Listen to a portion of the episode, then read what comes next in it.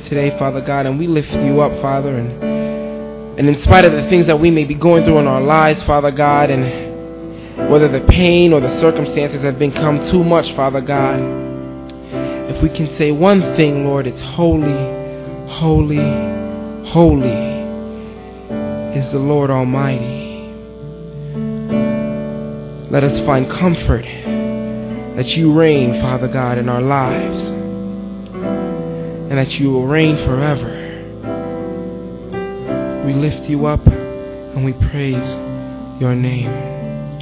And God's people said, Amen. You may be seated.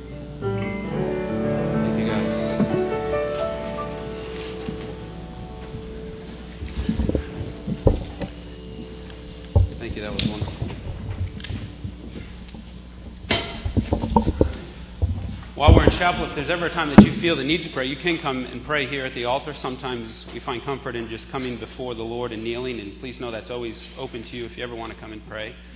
Um, unless you're coming forward to pray, Lord, please help him stop preaching soon. And uh, maybe that wouldn't be the type of prayer I'd want you to pray. But please know this is always a place of prayer. Last week, um, we had the privilege of going to uh, the John Perkins Foundation in Jacksonville, Mississippi, with our fusion program, and it was a, a phenomenal experience. And one of the great things about it was just traveling and getting to know some of your classmates as students that traveled uh, with me. I, I, do have a picture of one of those students that uh, traveled. Um, that is, uh, that's right. I hope you do that well on quizzes, tests. Um, she, uh, I, uh, she made this face shortly after we had a conversation on why we should not throw candy from the balcony in the sanctuary. And this was her expression to that conversation. But it was a wonderful time to, uh, uh, to just be together and learned a, a, great deal. And I, I want to talk a little bit about our journey, but uh, we're going to look at the Gospel of Luke, Luke chapter 4, verses 14 to uh, 21. In your pew, there are, there are Pew Bibles, and if you want to follow along, it's on page 1018. If uh, you want to follow along in Luke chapter 4, verses 14 through 21. Jesus is now beginning his earthly ministry. Uh, he's been baptized, he's been tempted in the desert for 40 days by Satan. And now he comes out of that anointing of the Holy Spirit from the baptism, preparing for ministry through the 40 days in the desert of fasting and temptation. And he returns to his home in Nazareth. And he returns to the synagogue. And he goes in and he teaches a lesson as he stands to read the scriptures. Well, in honor of the word, will you please stand as we read the gospel lesson this morning?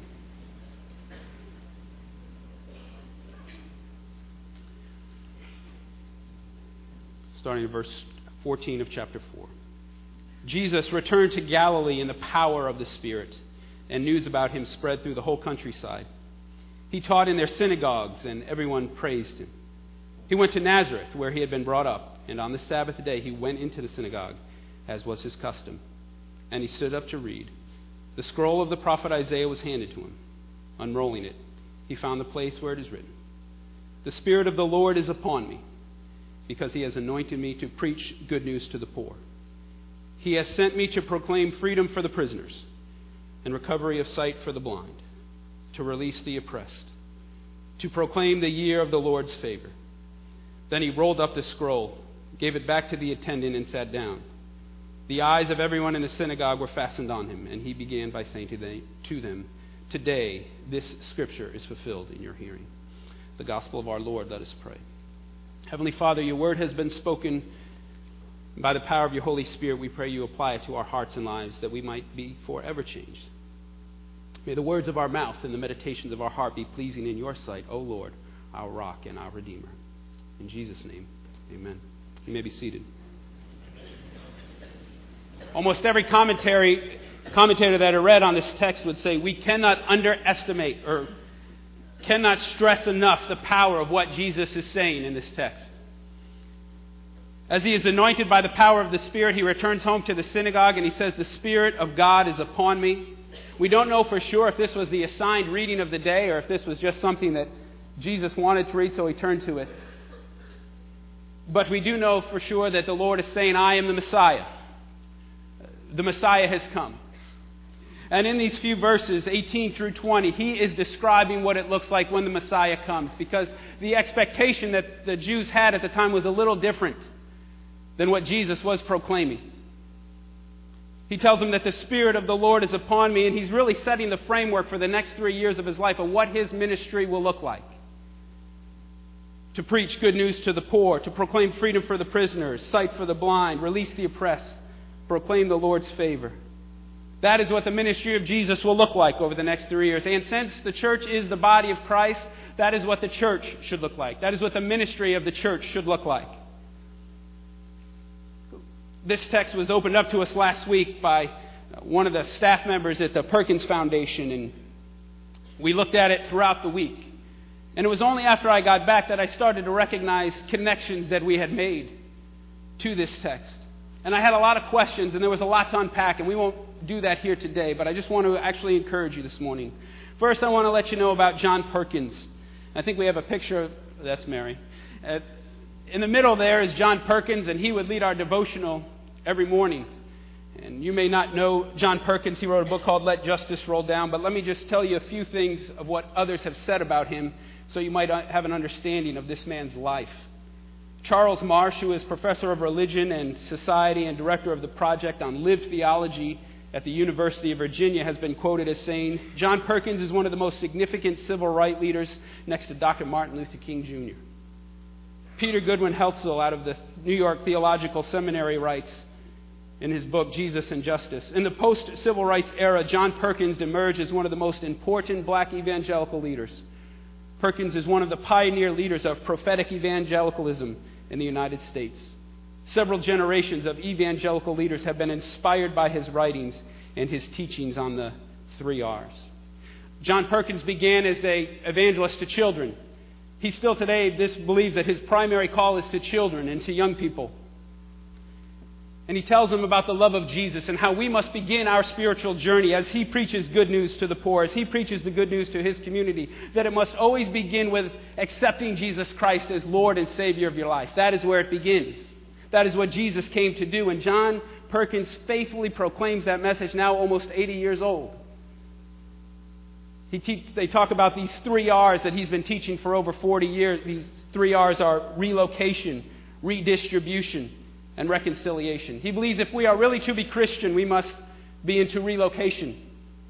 And what that means is incarnational evangelism, living in community with the poor, and approach the poor in spirit with compassion and willingness to serve. It's not just giving a handout and feeling good about yourself because you gave money to the man on the corner that said he was homeless one day and say, Well, my job is done. Perkins preaches a message of evangelism that says, No, we must go and live with the poor. We are not better than they are. We read in Philippians 2 that Jesus took on the very nature of a servant, and Perkins is saying we must relocate and take on the nature of the servant to the poorest of the poor, the least of these. He talks about redistribution and how we should share our talents and our resources with the poor. Now, I know you, I understand you're college students, you may not have resources financially, but you're about to receive a college education. That is a gift. Perkins will teach that you must now redistribute this to those who do not have the privilege that you have. Be good stewards of the gift that you have been given by being able to attend here. We must redistribute. Finally, his third R is reconciliation, that we must embody the message that we are all one in Christ, and that Christ has destroyed the barrier, the dividing wall of his hostility, and we must be reconciled one to another. And his ministry over the past 40 to 50 years has constantly been integration, especially within the church. Now, if these renowned professors of Dr. Marsh and Dr. Heltzel do not impress you, maybe some of you who may know the Christian band Switchfoot, who I didn't know of, have a new album, and one of their songs is entitled The Sound John M. Perkins Blues. Some of the quotes that he shared with us this, uh, last week, I can't unpack, but I want you to understand his, his background and where he's coming from. First, he said, We don't hate individually we hate in groups. We put people in boxes, and we hate everyone inside that box the Republican box, the Democratic box, the liberal box, the conservative box. We put whole groups of people into a box and hate them all. statement he then said later was the KKK statement of faith was almost the same exact statement as those southern evangelical churches during the civil rights movement. He talked to us about a new injustice. And this is really was amazing to me, and I've heard him say it before, and it's still so powerful. He says, The new injustice is to a people group that I have the most concern for, a group of people that I am most worried about, a group of people that are the most neglected. The new injustice is the neglected, is the neglected and the hated poor white people of the South. He went on to say, everybody hates them. They used to have the KKK, but the KKK is not as powerful as it once was. And they used to have the churches, but now the southern evangelical churches have talked about health and wealth, prosperity, gospel. So now poor white people in the deep south have nobody. Everybody hates them. Another quote from Perkins, just so you can understand the man and hopefully encourage you to read him. And we've already scheduled to be at his location next year and the year after, if you're interested. He says, Poor people don't need your money. Poor people need justice. Poor people need education and equity in society. A powerful man to be around. And if you have an opportunity to join us next year, I'd encourage you to do that so you can meet this incredible man who I'm trying to schedule for chapel next year. In Jackson, Mississippi, we toured around different civil rights monuments and uh, met incredible civil rights leaders, and we understood most of them now in their late 70s or early 80s. Uh, we went to the home of Medgar Evers, who was uh, gunned down in his home. He was uh, the general secretary for the NAACP, and there was a movie uh, written about it, made about him called The Ghost of Mississippi. Um, we met his brother Charles Evers, who's now in his late 80s, a very, very unique individual. Uh, very honest and upfront, runs a radio station there, had a wonderful time and conversation with him. But the highlight for me is we visited this campus, a college campus that is not too much larger than us. The undergraduate enrollment was 800. It's called Tougaloo College. It's, a, it's an HSBCU uh, college, a historically black college and university. We had this young man, Patrick, give us a tour of the campus. Tougaloo was founded in 1869 by the American Missionary Association to provide teacher education and industrial training for African Americans in Mississippi. From its start, Tougaloo served all races. A white student was among its first graduating class. But as you walk on this campus and you see the low hanging moss, I'd never seen a moss tree, but they have these low hanging moss trees uh, throughout campus. You quickly realize, especially after you speak to one of the students, that the campus speaks. The grounds, the buildings, the trees. They speak a powerful message. For the campus of Tougaloo College was once the largest cotton plantation in the South. There is a home on the campus where the slave master uh, used to live. His name was Master Boddie. As we were walking the campus, we stood in front of this. I pulled this off the internet if you couldn't tell. As we walked through the campus, we stood between this building and the chapel. I believe I have a picture of the chapel as well. It's a side view of the chapel. And it was a, maybe a little closer than this church and the administration building. And there were some trees in between. And as we were walking, Patrick stops and says, It is here that we have our graduation ceremony every May. And the crowd would face the chapel with the master's house, the old master's house behind them.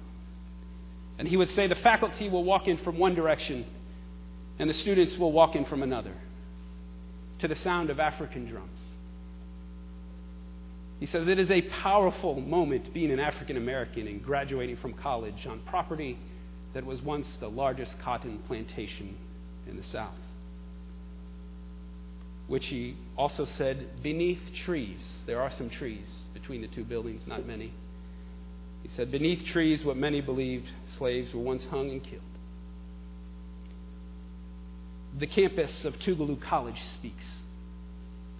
And it proclaims a message of well, release of the captives, freedom for the prisoners. In downtown Jackson, there's this also a, called the King Edward Hotel. And we were told by our tour guides and members of the Perkins Foundation uh, this is the building when it was abandoned. It just reopened in December of 2009. We were told as we were given a tour that it closed in 1967 because the owner refused to allow black people to stay at the hotel. So instead of allowing black people to stay in the hotel, he closed it. He refused to integrate. And now, over 40 years later, the building is reopened. Some shots of how it stood there uh, for 40 years. Dr.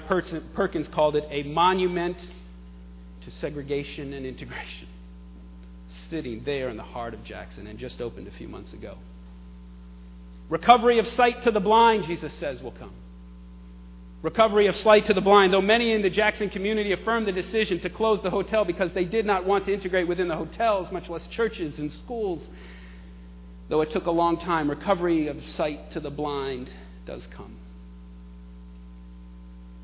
We continue to tour Jackson, Mississippi, and actually we went down a street. I don't have a picture of it, but there's a street called Kevin Garnett Street where Kevin Garnett donated over a million dollars to Habitat for Humanity homes for those that were affected by Hurricane Katrina. We got pictures under the street sign and wanted to play basketball on the court there, but kind of a neat experience to see. But then we also came by this Hope Community Credit Union. Let me tell you a little bit about Hope Community Credit Union. Hope was, this is off their website. Hope was created to serve as a financial institution for individuals and communities that otherwise may not be able to access the services they need from traditional financial institutions. National and local trends have resulted in many economically distressed communities that are left without mainstream banking resources and local residents forced into relationships with predatory and subprime companies. These individuals often find their assets being stripped away by pawn shops, check cashing outlets, payday lenders, and cash for title operations. In a one mile stretch, just around the corner from the Perkins Foundation, in a one mile stretch, we counted 13 predatory lending institutions and no banks. But a few blocks over, we have this Hope Community Credit Union. Started in 1995 as a small church project with big dreams. Hope is a community development credit union that helps low and moderate income people build a solid, founda- solid financial foundation for a better future. Hope provides access to a broad range of responsible and affordable financial services such as checking and savings accounts, loans, and financial literacy workshops. They help low wealth individuals, families, and communities secure their futures. Hope's products and services are designed to meet the needs of both individuals and organizations in underserved areas and to encourage like minded investors to make their deposits with Hope. As I looked on their website this morning, they also have seminars, foreclosure seminars, and just basic financial guidance and help. And these predatory lending institutions, I never knew too much about them, but you've seen them, the check cashing places and even uh, rent a center, and where they just charge enormous fees to rent a, a TV or a couch or um, cash your check, they take 25, 30, 40, 45% interest. And we can say, well, why do people keep going to them? Well, they can't go anywhere else, some of them. And Jesus says, when the kingdom comes, and it has come in Jesus, and as the church carries it forward, the oppressed will go free. And so a small church with a big dream decided to set the oppressed and their community free and do all that they can to help. Another location we went to, final one we'll look at, was a medical facility. I know it's not a very good picture, and I, we didn't even get the name. It was the last stop of our tour for the evening. This was like a, a giant mall that was abandoned years ago. And a nonprofit organization has come in and taken over the entire property, and they offer medical care to the uninsured. And it is a top notch medical facility. See, in verse 19, Jesus talks about proclaiming the year of the Lord's favor. As we were discussing last week, and as I've learned this week reading and preparing for this message, that many believe that's the Jubilee year, where in Old Testament scriptures all debts were forgiven. Every seven years, it was believed that if you were indebted to anyone or you were a slave to anyone, every seven years you would be set free. It would be called the Jubilee year. Now, wouldn't you just give praise to God if the Sallie Mae Student Loan Company uh, really believed in the, the Jubilee year. If you believe that, say amen. Oh, that's what I thought. It's the loudest amen we've ever had in the history of Eastern Nazarene College. Well, that's good. Proclaim the year of the Lord's favor. So we have those who cannot afford to pay and yet are provided top notch medical care. Preach good news to the poor. Jesus says that's what's about to happen. You're going to watch it happen in three years. And then the Holy Spirit's going to descend upon the church, and it's going to descend upon the churches today, we pray, to do the same. Preach good news to the poor. Jesus Christ can make a difference in your life, a saving, eternal difference. It's been John Perkins' message from the beginning, but he's taken it so much further to a holistic presentation of the gospel and not a, a gospel that just plays one chord of just personal salvation. Preach good news to the poor. Proclaim release to the captives. And Tougaloo College is a testimony to that. Recovery of sight to the blind. That can happen too, even in some of the most racist and prejudiced cities of our country. Sight can soon come, though there's still a long way to go. Hope Community Credit Union, a small church with big dreams, decided they wanted to help set people free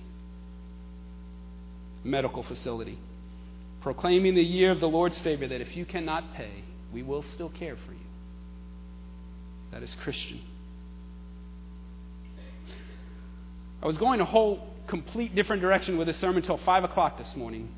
It was such an incredible amount to unpack, and I'll still be unpacking it for some time as we process and learn and read and um, just so much. But I didn't want to discourage you. Sometimes we can get so focused on what we can't do, we lose sight of what we can do by the power of the Holy Spirit resting upon us. Sometimes we become so focused on our failures and our struggles that we lose sight of the power of the Holy Spirit upon us with these tremendous successes that we need to give praise to God for. These examples are how the church and followers of Christ are to live by preaching good news to the poor, release to the captives, recovery of sight to the blind, the oppressed go free. It's how Jesus lived his life, and it's how we are to live ours. And the other reason I wanted to go this angle, did you notice that, that the examples I used was one, a preacher, but another, educators. Tougaloo College. If you're going to be an educator, you can contribute to the advancement of God's kingdom by your career and your calling. Business, Hope Community Credit Union, financial. You have a responsibility as a Christian to use the gifts that you've given in the fields that you've gone into to let the oppressed go free. Business, management, the King Edward Hotel, physicians, medical facility. You'll have a responsibility to use the gifts that God gives you, whatever degree or whatever direction you go in in life. Will you use it to, to live your life glorifying the Lord? I was going to give you these challenging examples we had during the week, and they were, and we met some wonderful people that told us stories, and Perkins' story of experiencing racism in the South and others, and then I was going to conclude with good news. But today I wanted to focus more on the good news and the goodness and the great things that can happen. But I do want to challenge you with a question before we go, so just want to reframe it just a little. As we were learning about the history of the civil rights movement and saw the way the black community was treated in the South, the a question that kept coming to my mind was where was the evangelical church? Where were the churches that you and I attend in all of this? Because the black church of the South called and cried out for help to churches in the North, and a few mainline churches showed, and, but mostly it was the Jewish community that showed. And I really questioned and wrestled, even now, where was the church? Why weren't they a voice? Why weren't they a presence? And I'm sure there were some and a few, but it was definitely a handful. It was not a majority. We went up to the Cary, Mississippi area, which is in the Delta region, uh, the Delta, Mississippi region of Mississippi. It's about an hour and a half outside of Jackson, and I had never heard of the Delta region except in school. I didn't know it is the poorest area in our country. And we didn't want to look like tourists by driving through the neighborhoods and looking at the homes, but, but uh, Wayne Perkins, John Perkins' son, said, It's important that you see this. It's important that you understand. As we drove through the community, we came across this wonderful place that he wanted us to visit called the Cary Christian Center, which is doing phenomenal work. It's been there 40 years, a beautiful facility. Every store in town is closed, every home is a shack. The unemployment rate is over 50% in the Delta Mississippi region. Over 50%. Still, my questions, and I was wrestling Lord, where's, where's the church? And I give God praise for Cary Christian Center. And Wayne could tell we had had a tough day and a long day. He's like, oh, I want to take you to a ghost house. I said, ghost house? I didn't know this was part of our, part of our tour. And as we were driving outside of Cary, we could see at a distance this White House. I don't know if, I think we have a picture. I might not have a picture of the White House, but not the White House, but the White House on the hill. It was a slave owner's home, and it was on this, maybe it was, I don't know, 50, 100 feet high, uh, up above that could overlook hundreds of acres of the plantation. And it, and it was being renovated. Someone had bought it and renovated. And as we looked across the fields, we could see this church. And uh, Wayne's informed us that this was an old slave church. And I hope the. Um, I hope in Mississippi and I hope in the Delta region they have historical societies that are trying to preserve things because we saw former slave shacks that were falling apart and being torn down, and I don't know if there's an effort underway to preserve some of these facilities. But we drove out uh, out into the middle of the field, basically, to, to visit this old, old slave church. And uh, the chaplain probably didn't use best discretion in leading a team and said, let's all go inside, um, which is probably not the safe thing to do, I now realize. Um, but we went inside, and I think I have a picture of the inside, and there's still a piano there. Now, they do believe the church was used in the 70s uh, as well, and it looked like it was probably going to be torn down unless the person who who uh, purchased the home is, is going to renovate the church, and I don't know if he will. Where was the church? We see a physical representation of a, a church in decay and, and dying that has probably a really rich and great history. Can you imagine the hymns and the songs that were sung in this little church? But I couldn't help a question. Is that the way the evangelical church looks today? Are we still preaching good news to the poor? Are we still willing to proclaim release to the captives? Are we still willing to proclaim the message of recovery of sight to the blind and let the oppressed go free, no matter what it costs us, even if it costs us our life like it did Jesus? For that is the call upon your life. That is the call upon the education you've received and the resources and gifts and finances that you will have. Will you be that type of church? Will you be that type of believer? Yes. Preach the good news. Proclaim release to the captives, recovery of sight to the blind, and proclaim that the oppressed go free. Let us be that type of church. Let us be those types of Christians. Will you please stand with me this morning? Let us pray.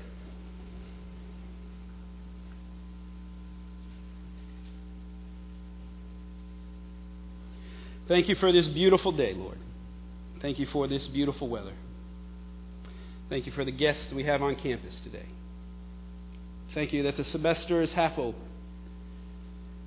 We pray for our friends we know who have family members that are suffering with illness today. We lift them to you. We pray you care for them and touch them. We pray for faculty and staff and family members and needs that they have. We thank you that you walk with us every step of the way. And Lord, I pray for courage and strength for all of us. That maybe we're the ones who are blind. Maybe we're the ones that need to receive a touch from you for sight. Teach us to be the people you want us to be. May we be the church you want us to be. So, for in my life, that my son and daughter may never look back upon my life and my time and say, Where was the church? Thank you for your grace and mercy. Thank you that when we see all that we haven't done, you continually remind us there is much that we have, and we give you all praise and glory for that. Thank you at the times we get discouraged, you even send reminders to say, I am a faithful God. The power of the Holy Spirit is upon us. May we live in that power. We pray these things in Christ's name. Amen. Have a beautiful weekend. You are dismissed. Go in peace.